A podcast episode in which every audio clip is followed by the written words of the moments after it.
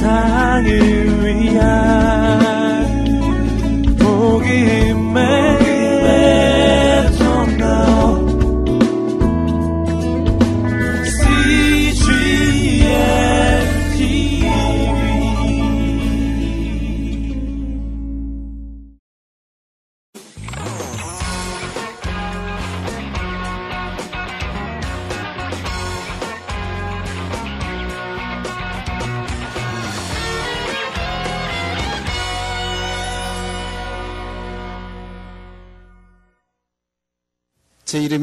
써인 대로 김병로인데요.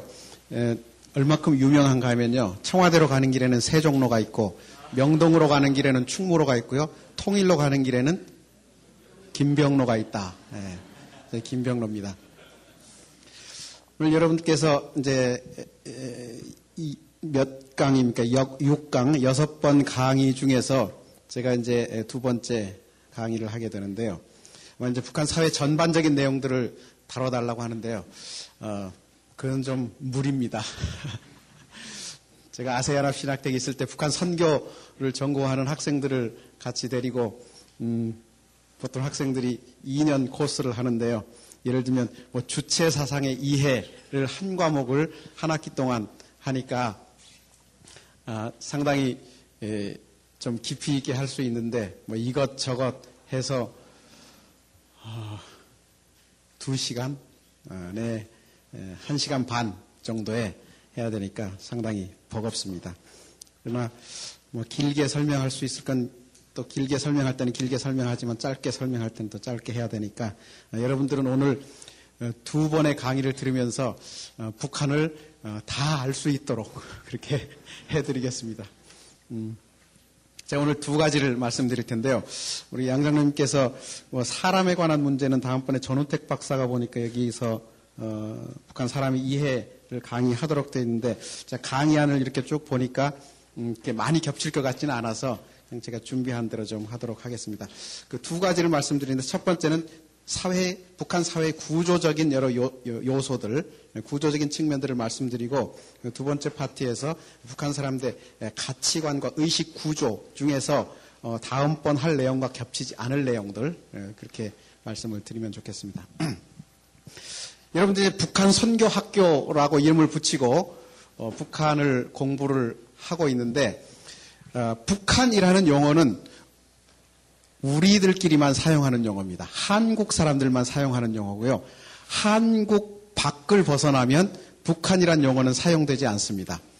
일본이나 중국이나 러시아를 가면 북한이라는 용어는 사용되지 않기 때문에 잊어버리십시오. 그 대신에 북한에 대해서 우리가 조선이라고 부르는 걸 듣게 됩니다. 북한이라는 용어는 왜 생겼는가? 한국적인 북한의 표현이죠. 대한민국의 줄임말 한국, 한국의 남쪽을 남한, 북쪽을 북한이라고 합니다. 그래서 통상 우리는 한반도 북녘 땅에 존재하는 나라를 북한이라고 부르지만 실제로 북녘 땅에 존재하는 나라는 어, 조선 민주주의 인민공화국입니다. 조선입니다. 그래서 조선 사람들은 한국을 한국이라고 부르지 않고 자기들의 조선의 남쪽이기 때문에 남조선이라고 부릅니다. 한국과 남조선은 전혀 다른 나라입니다. 아시다시피. 예, 북한 사람들이 생각하는 남조선.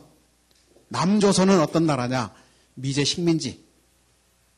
헐벗고 굶주리는 사람들이 예, 뜨글거리는 사회. 대모를 일삼는 사회. 돈을 위해서는 부모도 죽이고 살인도 마다하지 않던 이런 예, 인륜이 전혀 없는 비도덕적인 사회 이런 것들이 남조선 사회입니다. 대한민국은 물론 남조선과 다르죠. 대한민국은 88 올림픽을 치르고 어, 세계 삼성 에리콘이 세계를 세계를 휩쓰는 이런 그 경제 대국 10대 대국 이 대한민국입니다. 물론 대한민국의 그늘진 모습도 많이 있죠. 그러나 어쨌든 북한 사람들이 생각하는 한반도는 한반도가 아니고 조선 반도입니다. 그리고 우리 민족이 한민족이 아니라 조선 민족인 것입니다. 그렇기 때문에 우리가 북한을 이해할 때는 어 제가 뭐 저나 여러분들이나 우리 사회에 살기 때문에 서로 소통하기 위해서 북한이라고 쓰겠습니다만은 여러분들이 중국에서 가서 사역을 하신다거나 아니면 뭐 다른 지역에 가서 북한 사람들을 어, 뭐 탈북자들 데리고 같이 일을 하려면은 조선이라고 불러야 됩니다. 그리고 저도 연변과학기술대학에서 한 학기 강의를 하면서 뭐좀 어, 북한 분들도 만나고 저도 북한에 18번 다녀왔고 뭐 탈북자들도 많이 사귀고 있고 그렇지만 이제 그 언어의 스위치를 하죠. 저쪽으로 가면 바로 조선이라고 표현하고 조선에서 왔습니까? 평양에서 왔습니까?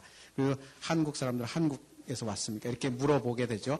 그래서 이 조선과 한국이라는 이 두 가지 큰 컨셉이 여러분 머릿속에 있어야 된다. 그래서 북쪽을 대상으로 공부를 하거나 연구를 하거나 아니면 선교를 한다고 할 때는 가급적이면은 한국적인 의미에서의 그 북한 아, 이라는 것은 좀 이렇게 내려두시고 어, 실제 북녘 땅에 존재하는 조선이라는 사회가 어떤 사회인가를 알아가려는 노력을 해야 된다. 마치 북한 사람들에게 만약에 내, 가 남조선을 강의할 때는 너희들이 아는 남조선이 아니라 지금 현재 65년의 역사를 이룬 그 대한민국이라는 것에 대해서 내가 여러분들에게 강의해 주겠다.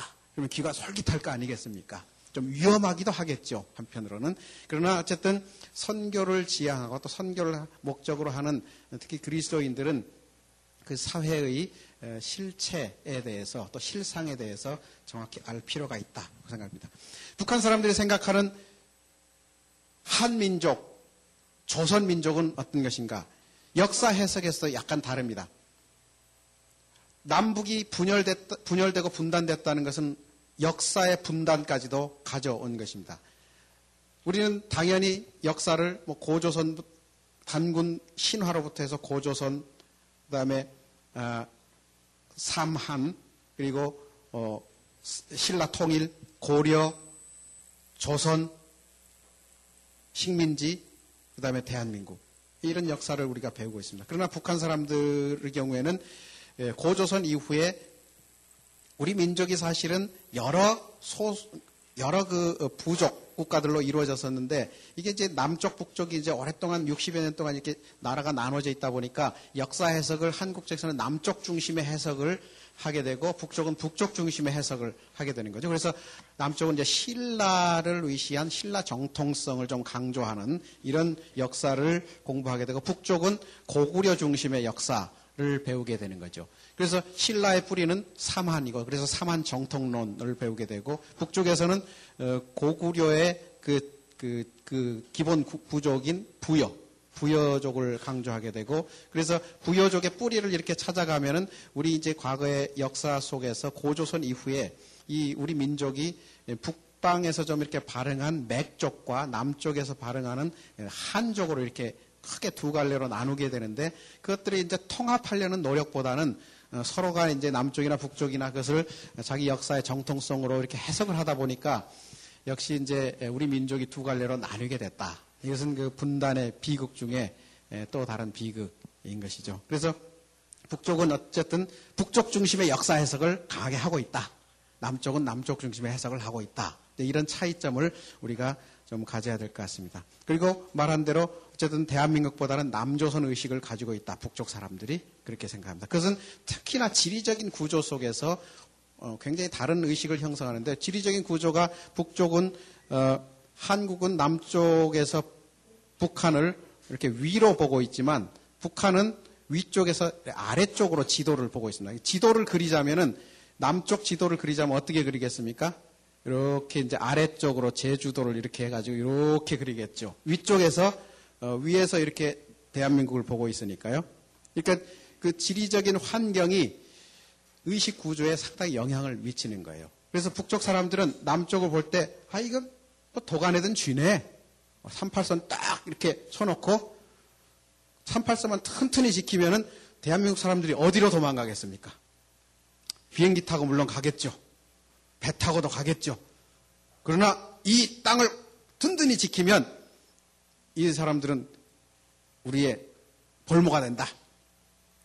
뭐 잘못하면 위협하고 뭐, 뭐, 뭐 예를 들면 불바다 같은 얘기도 하면서 어, 그냥 시위를 하면은 남쪽 사람들 부들부들부들 떨고 어디 도망갈 데도 없고 뭐 그런 식의 사고를 갖게 되는 것이 바로 지리적인 구조 속에서 의식이 형성된다는 거죠. 그런 면에서 약간의 차이가 있다. 것입니다.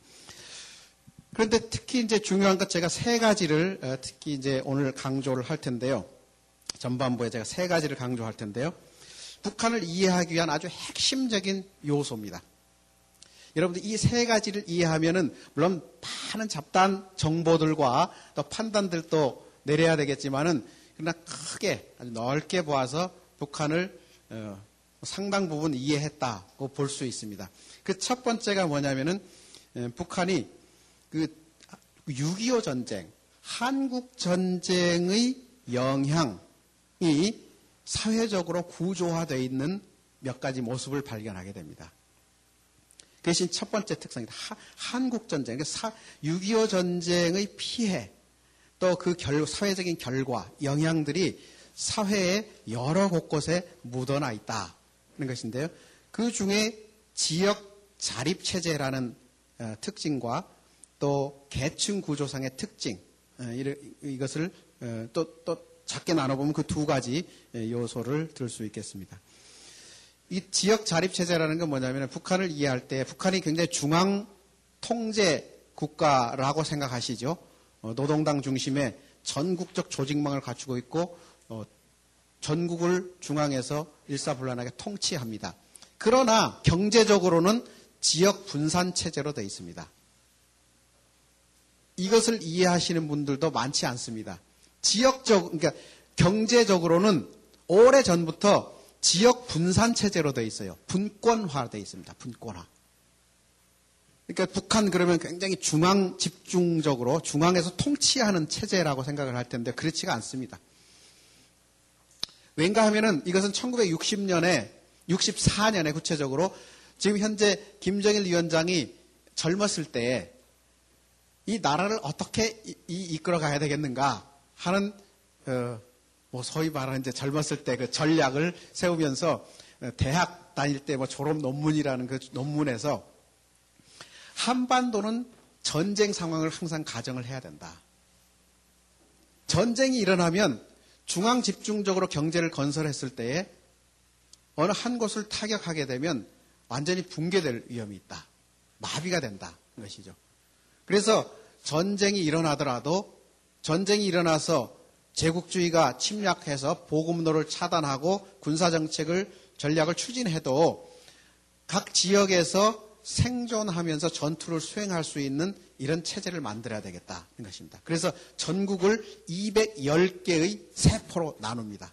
그래서 그 세포가 자력갱생하도록 전투를 수행할 수 있는 자위국방, 그 다음에 군사, 어, 경제적으로 생존할 수 있는 어, 자립 경제, 체제를 만들어서 군과 민이, 그러니까 군대와 민간인이 합동 어, 훈련을 하고 농사도 같이 짓고 거기서 혼연일체가 돼서 지역을 유지하는 이런 체제로 되어 있습니다. 그렇기 때문에 지금 김밀성 사망 이후에 굉장히 국가적인 위기 상태, 경제적 위기 상태, 사회주의권도 붕괴되고 어, 위기 상황에 놓여 있음에도 불구하고 그 지역 자력갱생 체제라는 것을 토대로 해서 체제를 이끌어 가고 있습니다. 근데 이게 사람의 의식 구조가 상당히 그 단순하고 또 잘 변화되지 않아요. 그래서 김일, 김정일 위원장이 가지고 있는 국가 발전 전략 또 국가 통치 전략이 바로 그 지역, 전국 지역을 210개 지역으로 나누어서 계속 유, 지시킨다는 것입니다. 이게 경제적으로 보면 굉장히 비효율적인 체제가 되고 각 지역마다 똑같은 공장들이 210개씩 건설이 돼야 되니까 얼마나 비효율적인 체제겠습니까? 말도 못하죠. 한국으로 한번 상상해 보십시오. 문어발식 뭐 어, 경제 아니겠습니까? 간장 공장이 전국에 210개가 있다.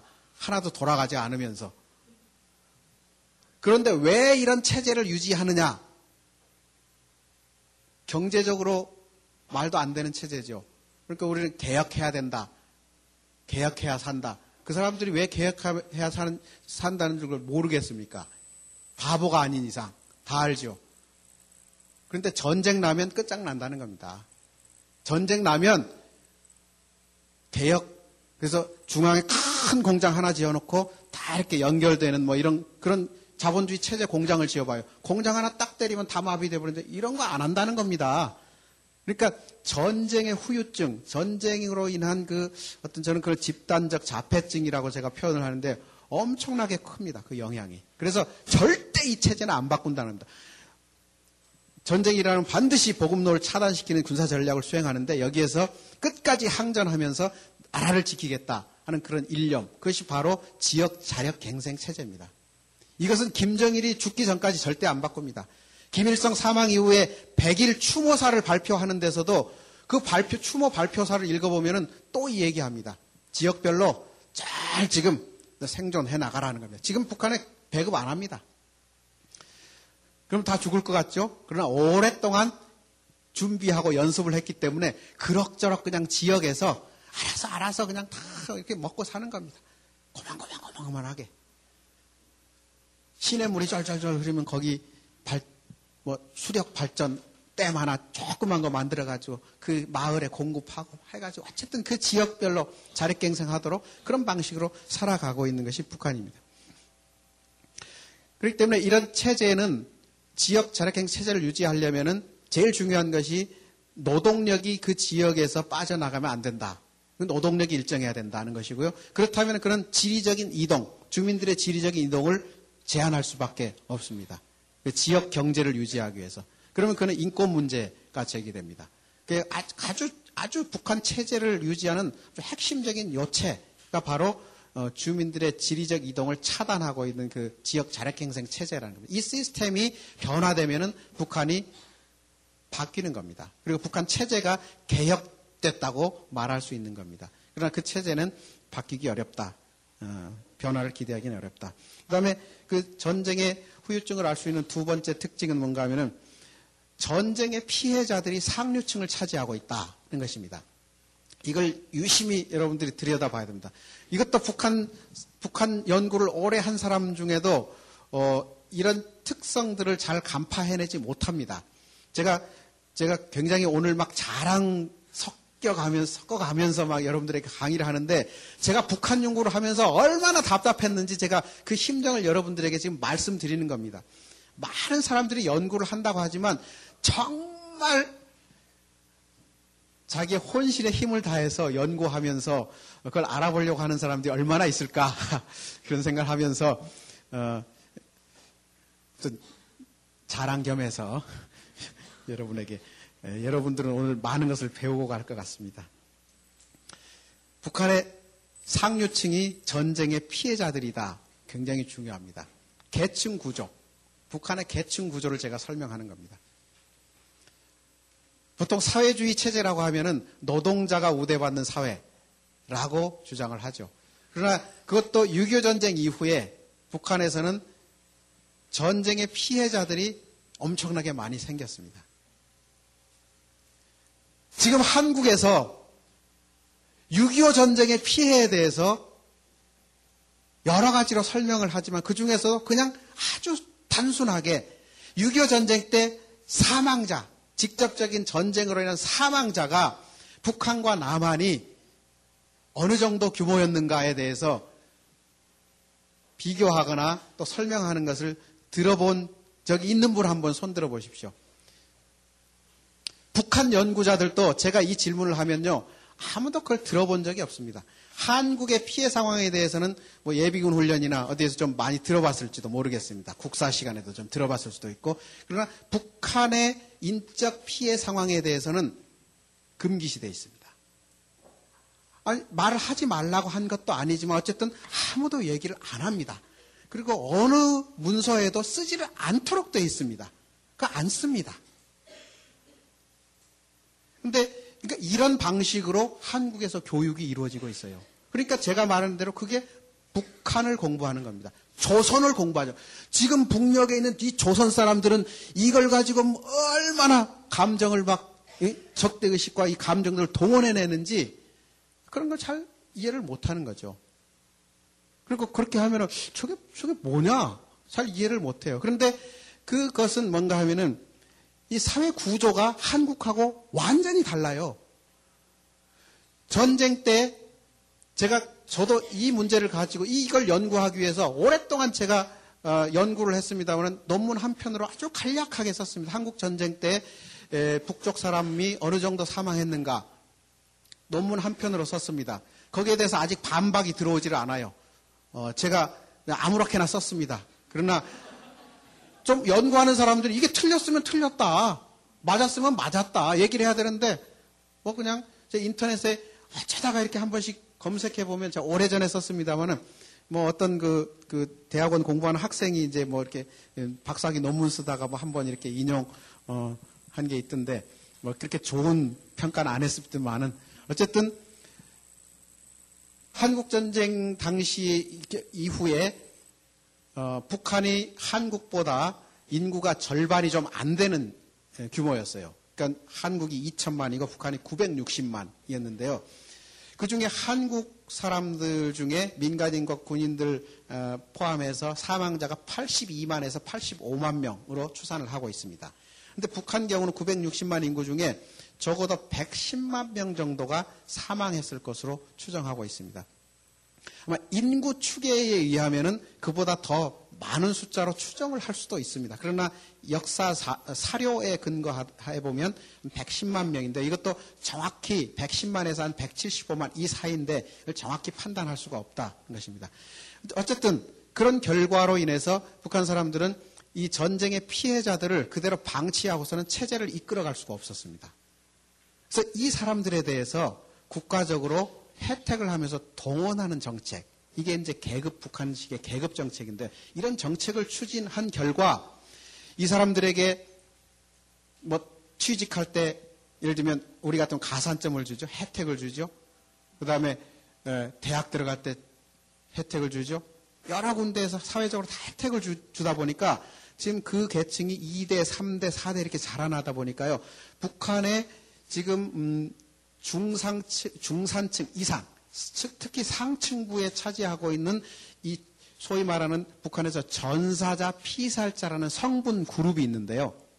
전사자 피살자 성분을 가진 사람들이 사회의 아주 핵심 군중이 되어 있습니다. 그리고 특히 그 중에서 더 상류층을 차지한 사람들은 누구냐면은 전쟁 당시에 고아가 돼가지고 어린애들을 다 중국이나 몽골로 후송을 시켰어요. 그래가지고 전쟁 끝난 다음에 이 인구를 딱 거두어서 들여보내니까 한 3만 명 정도가 됐어요. 근데 이 사람들을 혁명학원에 집어넣어가지고 그 어렸을 때부터 고등학교 때까지 제복을 입혀서 교육을 시킵니다. 혁명학원 출신입니다. 강반석 혁명 유자녀학원, 해주 혁명 유자녀학원, 만경대 혁명 유자녀학원 이런 그 유자녀 학원들이 있어요. 이 유자녀 학원, 그러니까 혁명학원 출신들이다. 그럼 북한에서 아주 두 번째로 상류층입니다. 가장 상류층은 독립운동한 사람. 이 사람들이 최상류층이고요. 숫자는 작아요. 그런데 규모로 봐서 굉장히 많은 포션을 차지하고 있는 부분이 전사자, 피살자 가족이고 그, 그, 그 그룹의 최상층을 차지하는 사람들이 혁명학원 출신들입니다. 이 사람들은 지금은 이제 2대, 3대, 4대로 내려와서 다 부모들이 살아있죠. 그런데 성분상 혁명학원 출신이고 또 유자녀하고 유자녀들이고 유자녀들이고 또 전사자 피살자 가족이기 때문에 계속 혜택을 받게 되는 거죠.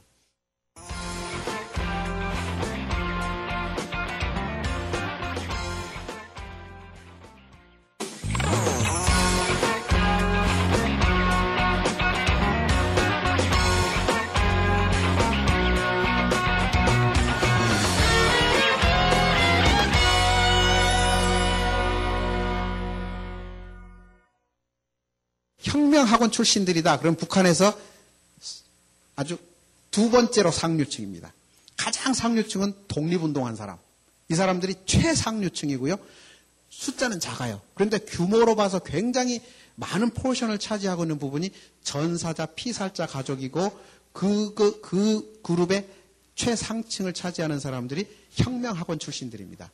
이 사람들은 지금은 이제 2대, 3대, 4대로 내려와서 다 부모들이 살아있죠. 그런데 성분상 혁명학원 출신이고 또 유자녀하고 유자녀들이고 유자녀들이고 또 전사자 피살자 가족이기 때문에 계속 혜택을 받게 되는 거죠.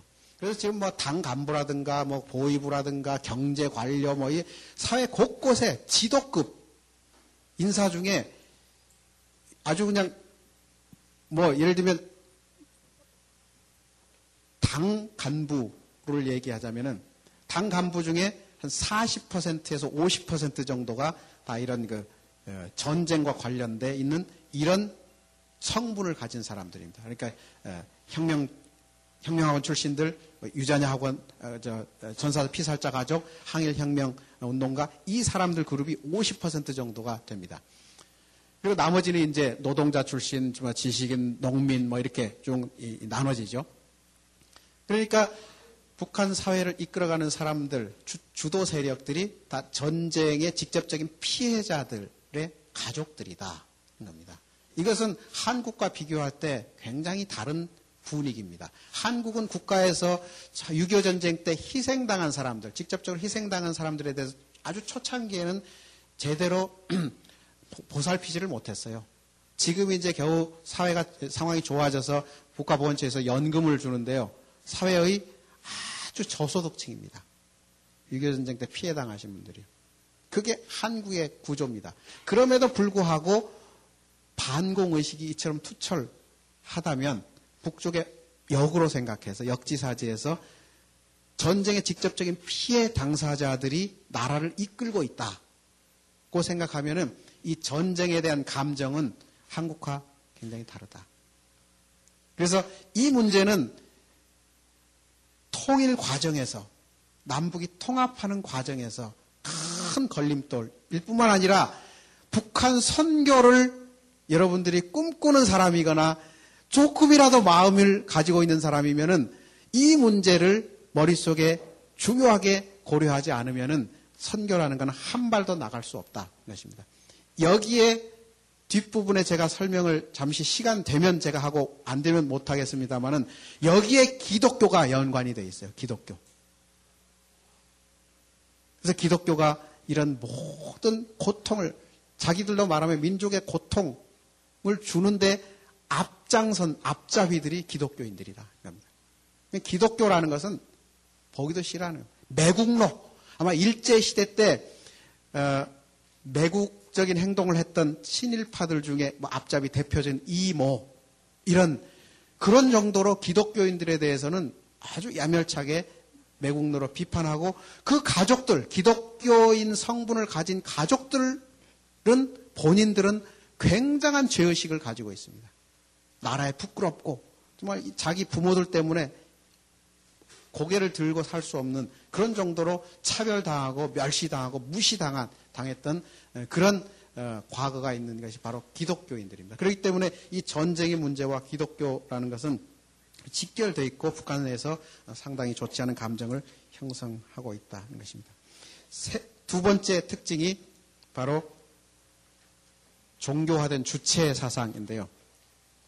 주체 사상을 제가 아까도 설명했지만 제가 이걸 어, 제대로 잘 설득력 있게 설명하자면 한 학기가 걸리니까요. 아주 간단하게 설명을 드리겠습니다. 주체사상은 여러 측면이 있습니다. 철학이 있고 주체 철학. 그 다음에 통치 담론이 있고요.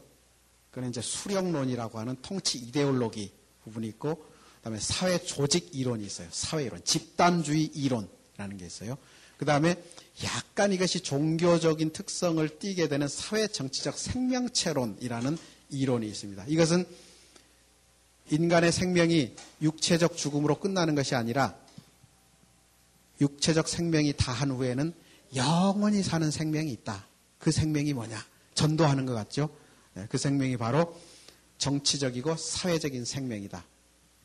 이 생명을 위해서 살아야 돼. 영원한 생명을 위해서 살아야 되지 않겠습니까? 그러면 사람들이 거기 같으면 우리 같으면 아멘 그러죠. 거기는 만세 그럽니다. 만세. 이 용어들이 되게 비슷해요. 이렇게 제가 어, 깊이 있게 쭉 설명을 다 못 드리지만은 기독교와 상당히 유사한 형태로 주체 사상이 발전되어 있습니다. 그래서 이, 이 이론, 사상 체계, 기독교로 말하는 신학 체계에 있어서도 굉장히 유사합니다. 삼위일체, 로는 있고요. 수령, 당, 대중이 삼위일체로 되어 있는 예, 집단주의를 추구하고 있고 10대 원칙, 10계명처럼 10대 원칙이라는 것이 있고요. 그 영원한 이 생명을 누가 주느냐? 수령이 불어넣어준다. 것입니다. 수령. 그래서 수령론이 나오고요. 그래서 수령이 수령을 위해서 목숨을 바치고 수령이 명령하는 것은 무조건 지켜야 된다. 김일성이 지시한 것은 교시라고 하고 김정일이 말, 얘기한 것은 말씀이라고 합니다. 그래서 여러분 성경 말씀 하잖아요. 예수님의 말씀. 그것과 똑같은 의미로 북한에서는 교시, 말씀. 교시와 말씀을 붙들고 살면은 끄떡이 없는 거죠. 그렇지 않습니까? 여러분들.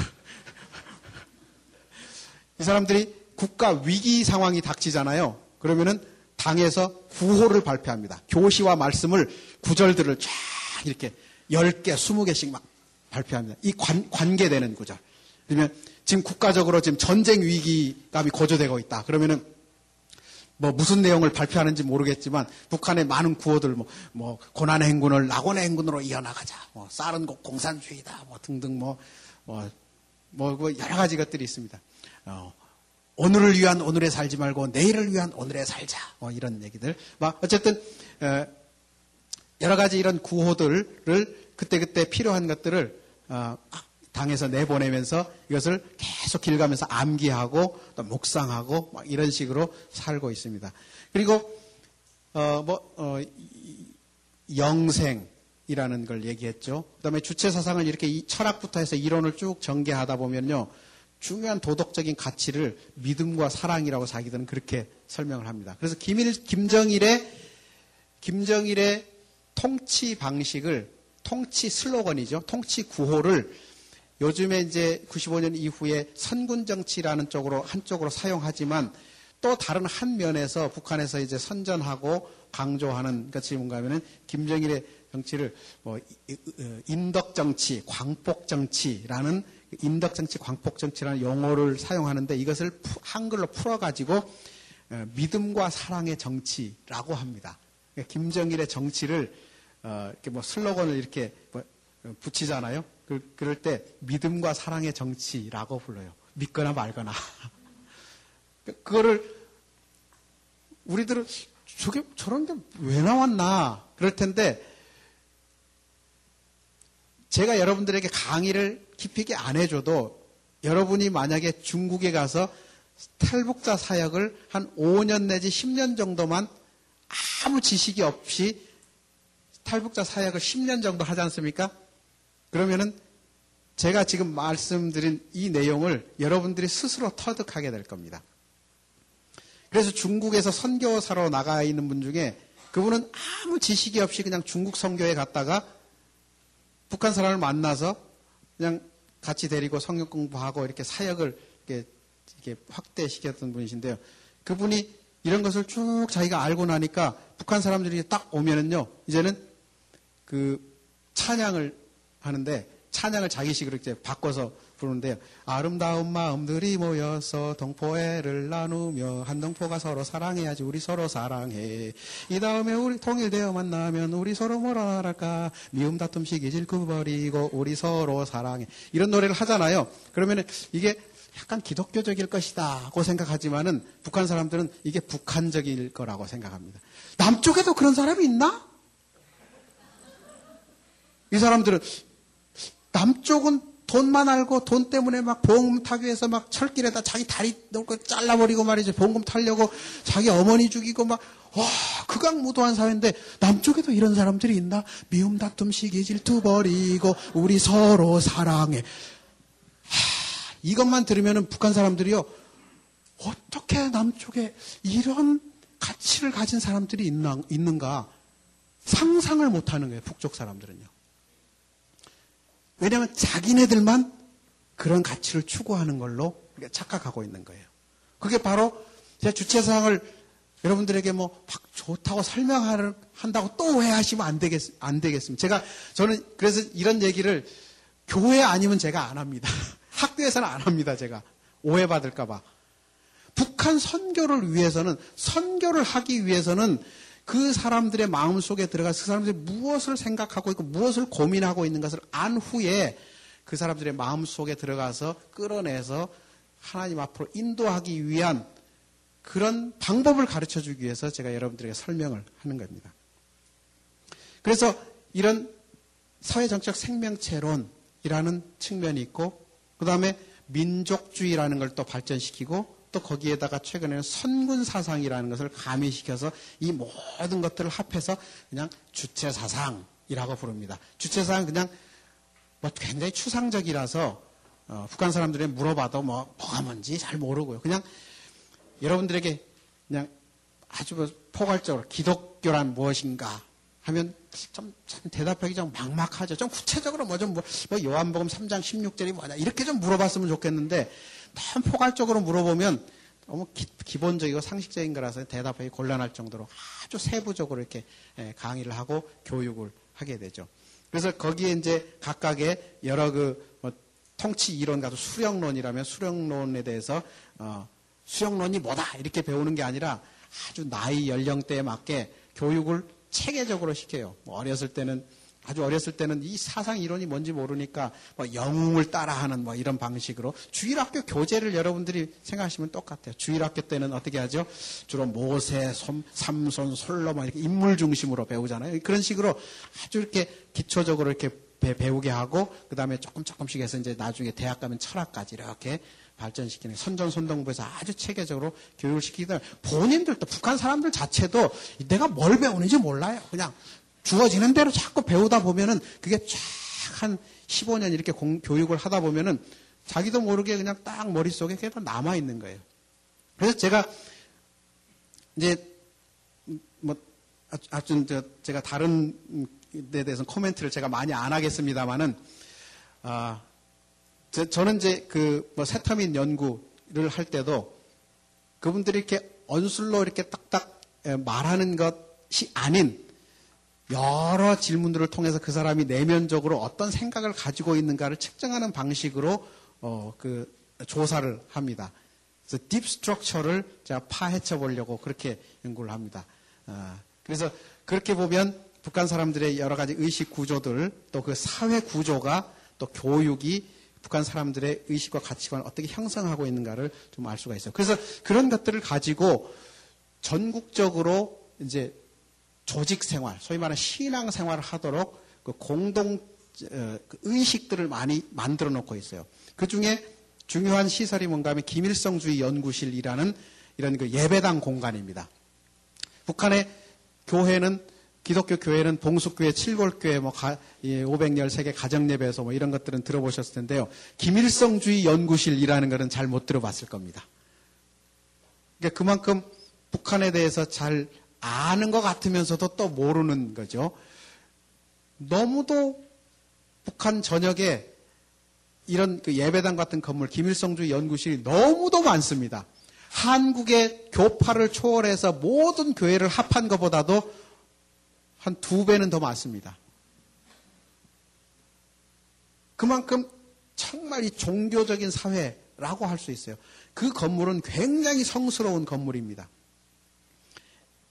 이보다는 훨씬 성스러운 이 지금 여기 이보다 왜냐하면 뭐죠 복장 자체가 거기를 갈 복장 자체가 최상의 복장을 해야 됩니다. 양복 입고 여성분들은 한복 곱게 차려입고 배지다 붙이고 머리에 기름 잘 바르고 신발 아무렇게나 신고 오면 안 됩니다. 비판받아요. 그래서 신발도 그냥 이렇게 신고 오는 게 아니고요. 여기다 덧신을 신든지 다른 실내화로 갈아 신든지 왜냐하면 그 너무도 성스러운 자리이기 때문에. 그리고 그 얘기 딱 들어오면은 잡담 금지입니다. 여러분 옛날 예배당 건물 생각하시면 옛날 예배당 말 안 합니다. 저도 저희 아버지가 목사기 때문에 예배당에서 자랐는데 옛날엔 장로님들 예배당 건물에 딱 들어와서 만나지 않습니까? 말 안 했습니다. 말 안 했습니다. 그냥 이제 묵례 정도로 하고 말하면 안 됩니다. 말하면은 비판받습니다.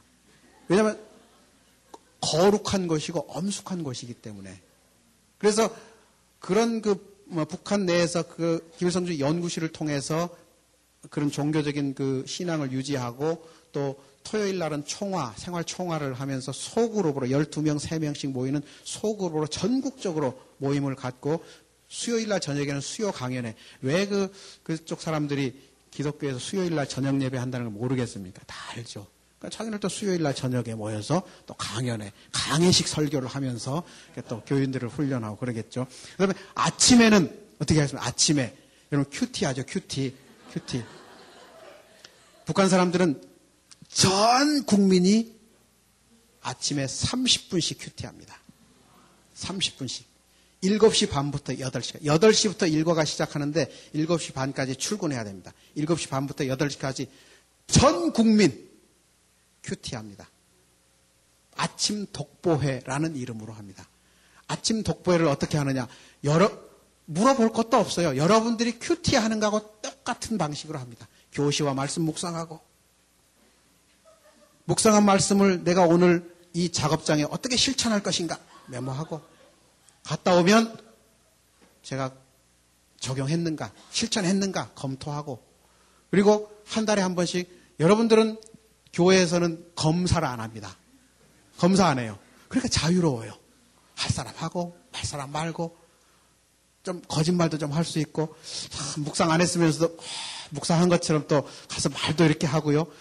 그룹 모임 할 때도 약간 거짓말로도 할 수 있잖아요. 북한에서는 그게 안 통합니다. 왜냐하면 노트 필기가 다 돼 있기 때문에. 검사하면 다 나오잖아요. 그래서 총화할 때 자아 비판합니다. 호상 비판합니다. 남도 비판합니다. 자아 비판할 때. 그래서 자아 비판, 호상 비판은 이제 약간 기도할 때 형식과 비슷하게 하고 반드시 말씀을 인용해야 되고 교시 말씀을 인용하지 않고 그냥 자기 말만 해서는 안 돼요. 여러분들 얘기할 때 그러잖아요. 마태복음 뭐 몇 장 몇 절에 이렇게 나오고 뭐, 뭐, 뭐, 로마서 12장 뭐몇 절에 이렇게 해야 뭔가 좀 믿음 있는 것처럼 들리지 않습니까? 그런, 거기서는 처음 시작을 말을, 입을 딱 열면 내가 이렇게 하면 안 됩니다. 위자가 나와요. 위, 위, 위, 위자가. 위, 위대한 김일성 공식에서는 다음과 같이 교시하셨습니다. 학생들은 배움에 열중하라. 이렇게 교시하는데도 불구하고 뭐 나라 이런 식으로 앞에 딱 입을 열면은 교시 아니면 말씀을 인용을 해야만 안 맞아요. 그러니까 그런 것들에 대해서 굉장히 자기 검열이 굉장히 강하고요. 그래서 어, 총화 라는 이런 모임 또 음, 음, 그것을 통해서 이제 아, 여러 가지 공동체 생활을 이렇게 해 나가는데요.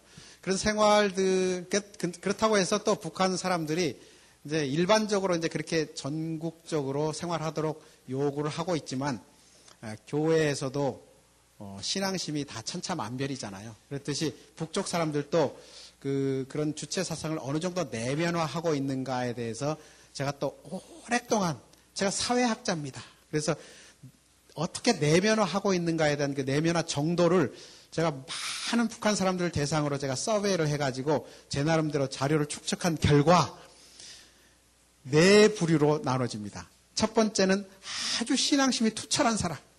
장로님, 권사님 뭐 이런 이런 분들, 저기 양호성 장로님 같은 이런 분들, 믿음이 아주 충만한 사람들. 북한에서는 주체의 요구대로 행하는 사람들이 있어요.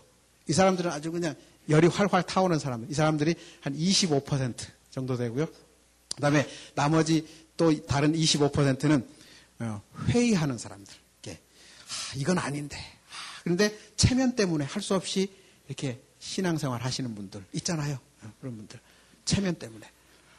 속으로는 계속 고민하고 아닌 것 같은데 막 그러면서 그런 분들이 25%. 그 다음에 세 번째 그룹 25%는 아무 생각 없이 왔다 갔다 하는 분들. 대부분 한국 교회 그런 분들이 있어요. 그냥 그냥 뭐 주일 되니까 딱 하고 뭐 그렇게 나쁜 것도 없고 그렇게 좋은 것도 없고 그냥 뭐 그냥 왔다 갔다. 그 다음에 나머지 4분의 1, 25%는 지긋지긋하다고 생각해요. 막 미치겠는 사람들이 있어요. 이 사람 맨날 비판받고 자비판, 호상비판 맨날 타겟돼가지고 무보수 노동 갔다 하고 막 뺑뺑이 굴리는 거죠. 우리 월뱀이 그 유격대 훈련처럼 거기는 무보수 노동이라는 가요. 아무리 장군이라도요, 북한에서는 김, 수령만 빼고, 수령, 김, 김정일 수령만 빼고는 모든 사람들이 비판 잘못 받으면요, 장관도 무호소 노동 갑니다. 계급장 다 떼고, 올빼임 훈련, 유격대 훈련 갔다 오는 거예요. 총화를 어떻게 하는가? 총화는, 총화는 소규모 그룹으로 모이잖아요. 그런데 저가 이제 만약에 이, 이 주말에 이런 분들 여기 이분들하고 이제 총화를 한다고 합시다. 이 두 그룹하고 그러면은 여기서 있을 때는 아, 굉장히 그 거룩하게 여러분께서 아 교수님 질문이 있습니다. 뭐 이렇게 이제 부르잖아요. 직책이 호칭이 있어요. 그런데 총화를 할 때는 완전히 계급장을 다 떼는 겁니다. 동무 김병로 동무 왜 이렇게 강의 시간에 준비를 제대로 안 해와가지고 그렇게 횡설수설 하는 겁니까? 와서 비판을 합니다. 그러면 사람 아 동매 비판을 달게 접수하겠습니다. 이렇게 하면서 반성의 빛을 보이고 그럼 어떻게 준비를 해, 다음번에 어떻게 준비하겠습니까? 이렇게 막 개선책도 발표하고 이렇게 해야지 아 그, 그렇게 게 아닌데 막 이렇게 하면 이제 무호수 노동 가는 거죠. 그렇죠? 그러니까 무섭죠. 괴롭고. 그러니까 그렇게 비판 잘, 뭐, 높은 사람들 비판을 할 수 있어요. 근데 대부분 이제 후환이 두려워서 세게 비판을 못하지만, 못, 하지만은 약간 좀 이런 사람들이 가끔씩 있잖아요. 막 막무가내인 사람. 어, 뭐 여기 장로님이고 목사님이고 누구 동무 해가지고 막 비판을. 막 형, 교회에서 아마도 제 느낌에 교회에서 누구 형제, 누구 자매 이런 것처럼 호칭을 다 평등하게 하면서 토론하는 그런 것이 이제 총화인데요. 그런 것들을 통해서 계속 사회를 이끌어 가다 보니까 굉장히 이게 종교는 아니지만 기독교와 특히 유사한 어떤 어, 신앙생활을 하거나 조직성을 하는 그런 특성을 띠는 사회로 발전했다. 그래서 제가 탈북자에게 물어봤어요. 한 390명 정도, 제가 매년 세터민을 대상으로 하는 연례 조사를 하는데요. 여기 나와 있는 게 북한 지금 탈북자들에게 물어본 겁니다. 어, 중국에 나와 있는 세터민 탈북자들에게 물어보면 얘기가 조금 다르고 북한 내에 있는 사람에게 물어보면 조금 다르겠지만 어쨌든 탈북자들에게 물어 제가 물어봤습니다. 북한 주민들이 주체 사상에 대해서 어느 정도 자긍심을 가지고 살고 있다고 생각하십니까? 이렇게 물어봤더니 63.7%가 그럴 것이다. 이렇게 대답을 했어요. 그러니까 뭐 아마 북한 내부에 있는 사람은 아마 그보다는 조금 높지 않을까 이런 생각을 해봅니다. 어쨌든 자료는 이렇게 나와 있는데 그렇다는 것은 지금 주체성에 대한 뭐 그렇다 그렇지 않다 여러 가지 뭐 비판 얘기를 할 수 있고 또 뭐 찬성 뭐 어, 평가를 해볼 수 있겠지만은 어쨌든 이 정도의 그 결과들을 놓고 볼 때 상당 부분 작동을 하고 있는 게 아닌가 그런 생각을 합니다.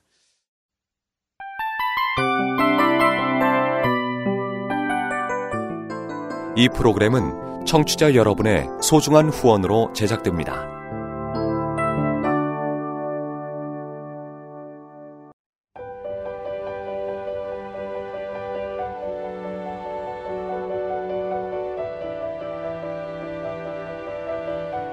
세상에는 수많은 교회들이 있지만 더 깊이 있는 말씀 강해를 찾기 위해 크기로만 교회를 선정하지 않습니다. 보다 좋은 영적 콘텐츠를 더 많이 나누기 위해 방송비를 받지 않습니다. 1년 365일 복음만 전하고 싶어서 우리는 광고를 하지 않습니다. 온누리의 복음을 땅끝까지 CGN TV와 함께 땅끝 성교사가 되주세요